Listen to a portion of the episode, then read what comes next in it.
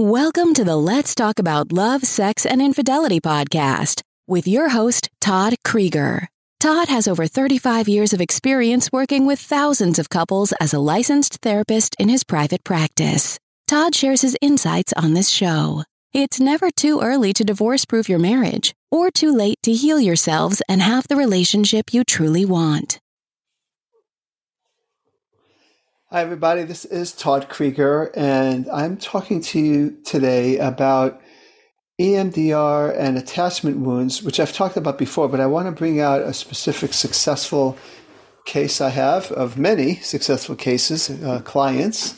We call them cases, but they're really real people, clients. Um, and um, to go over what I have said previously is that uh, EMDR is is a trauma treatment that stands for eye movement desensitization and reprocessing, and it is a very effective evidence based practice uh, that has been well researched over decades now, and it is a very superior treatment to deal with trauma than just plain old talk therapy. Uh, the, I'm not saying that talk therapy doesn't have a place, and we do talk, but with this EMDR treatment, it helps people you know process memories from a, a deeper level than just the uh, left hemisphere uh, upper part of the brain. It, it actually helps heal where the memories are stored in the limbic part of the brain. And it helps people uh, move on and it helps people uh, integrate their healthy parts of themselves with the parts of them that were wounded and traumatized possibly pushed away or exiled, and yet had a way of running us behind the scenes.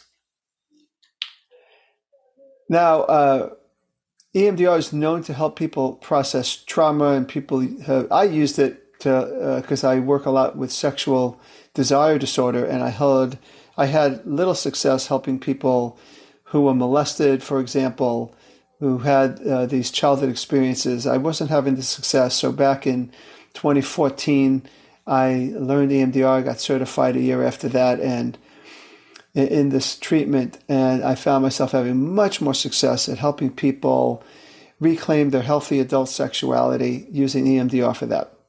So that is what uh, we typically have used EMDR for, as well as for other kinds of traumas, abuse, and uh, uh, EMDR specialists have gone to uh, Katrina and uh, so, uh, some real uh, you know shootings and things like that to help people uh, heal from that trauma so that they don't develop long-term post-traumatic stress disorder. But there's another kind of trauma, and that is attachment wounding, where uh, people might not have been um, obviously abused or neglected, and yet they didn't have parents that tuned into them, that didn't give them the the sense that their feelings mattered, that they didn't have a place to go where they could develop what we call a secure uh, relationship with their mother or father or both. Uh, a secure relationship happens when, let's say, you have a young child and a mom, and the young child, when the young child is sad or happy or excited or frustrated, that the mom gives the child some kind of uh, message that I got you, I understand you. Doesn't mean they have to indulge them. I'm not saying that they indulge them every time they have a little temper tantrum, but they're surely not shamed for having feelings, and they get the sense that their experience is significant. And they're able to process their pain that way. And so that develops what I, you know, healthy brains where people could learn how to self soothe as well as learn how to let people get close to them. But if you come from a family where, let's say, your parent was inconsistent, and sometimes there, sometimes not, that as an adult, if someone doesn't call you at the right time, you might panic because it to this wounded part of you that had this attachment wound. If you are not there for me right away, it might mean you'll not come back or not come back for a long time because that was the early childhood experience.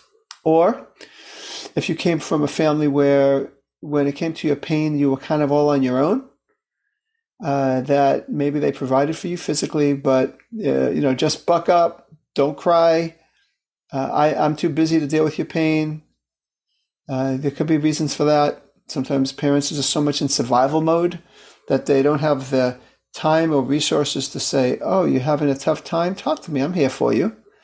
And so the child learns to keep their feelings inside. The second one is called an avoidant attachment style. The first one, where you're constantly needing reassurance, is called the um, ambivalent uh, insecure attachment style. Of course, we all want to have secure relationships in our adult relationships, and it's a lot easier when we've had secure relationships with our part with our parents. Anyway, I've seen many clients who have had trouble in their adult relationships because you could trace it back to not so much uh, abuse that happened to them, but really what was missing for them. And for example, if you never had, when you went through tough times and you had to do it alone and you didn't have anybody there to go through it with you, you might develop into a person who has a hard time expecting people to be there for you. You might be the kind of person that just adapts and settles. So I am thinking of a particular uh, woman that I've worked with recently who has um, a dad who really was not there for her, really was so immature, so about himself. His parent, her parents divorced, and uh, but even when she was with him, it really wasn't about her. Uh, he he just reacted childlike and very self-absorbed. And he had a mother who was also very self-absorbed and it's really all about her and rejecting. So what happens? Uh, you look at her relationships, and she's been uh, in a in in marriages with, or well, she had one marriage where the person actually had a whole secret life, and uh, then you have uh, another relationship, you know, a series of relationships where she wasn't treated well. She also found that she was always the one initiating and and always thinking she had to work hard to get uh, the man because she always had to work hard to get her father's love and really even her mother's. If you came from a family where you just got it, you, you just got that love, uh, and you didn't have to work so hard, you were treated well just because who you are, not because of what you achieved or what you did. Uh, in her case, there was not much she could do, no matter what she did. It was people were just too involved with other things to give her the attention she really always deserved. That she just lived in relationships, um, not asking for what she wanted, not setting boundaries, always fearing abandonment too, because she never really had that attention. So when she got a little of it, it's like, well, it's going to leave, right? Because she's used to it not having it. So just to work hard not to lose it, which oftentimes means again, settling, not asking for what I want, not being assertive, um, trying to uh, placate, adapt, look the other way, even though she was maybe being taken advantage of or neglected. So, what we have done, her and I, is uh, we have focused on using some of the early childhood uh, memories that symbolize this lack of connection. We've actually also used present experiences, actually. And when, when I do EMDR with people for these attachment wounds, sometimes we look at whatever whatever uh, gives them an emotional charge. Sometimes it's just the present relationship. And lo and behold, when we go into the present relationship and she has this fear of abandonment, because of the way EMDR works, her brain go, went right to the past with her father, also with her mother and we get to process those memories as well. So we process these memories using bilateral stimulation, uh, just like in REM sleep. When people have uh, stimulate both sides of the brain, it's very easy and painless to do that. They start to process traumatic memory as if it was just plain old non-traumatic, uncomfortable memories, but but she's able to metabolize it. And what happened with her is as we did this process when she uh, when we, she was able to uh, also utilize the resources in her, which is a big part of EMDR, to find there are there are resources that we all have. Sometimes we have to dig deep. Sometimes we don't have to dig so so deep. But what we find is that most people will find a way to ha- to have resources, and that even when we go back into those memories, those resources can be of assistance if need be. Uh, she was able to develop and discover newfound confidence in herself. She started to let go of some of the false responsibility that she had for the lack of nourishment she got from her father and her mother. She started to recognize it really at a deep level that it was their problem and that she was worthy.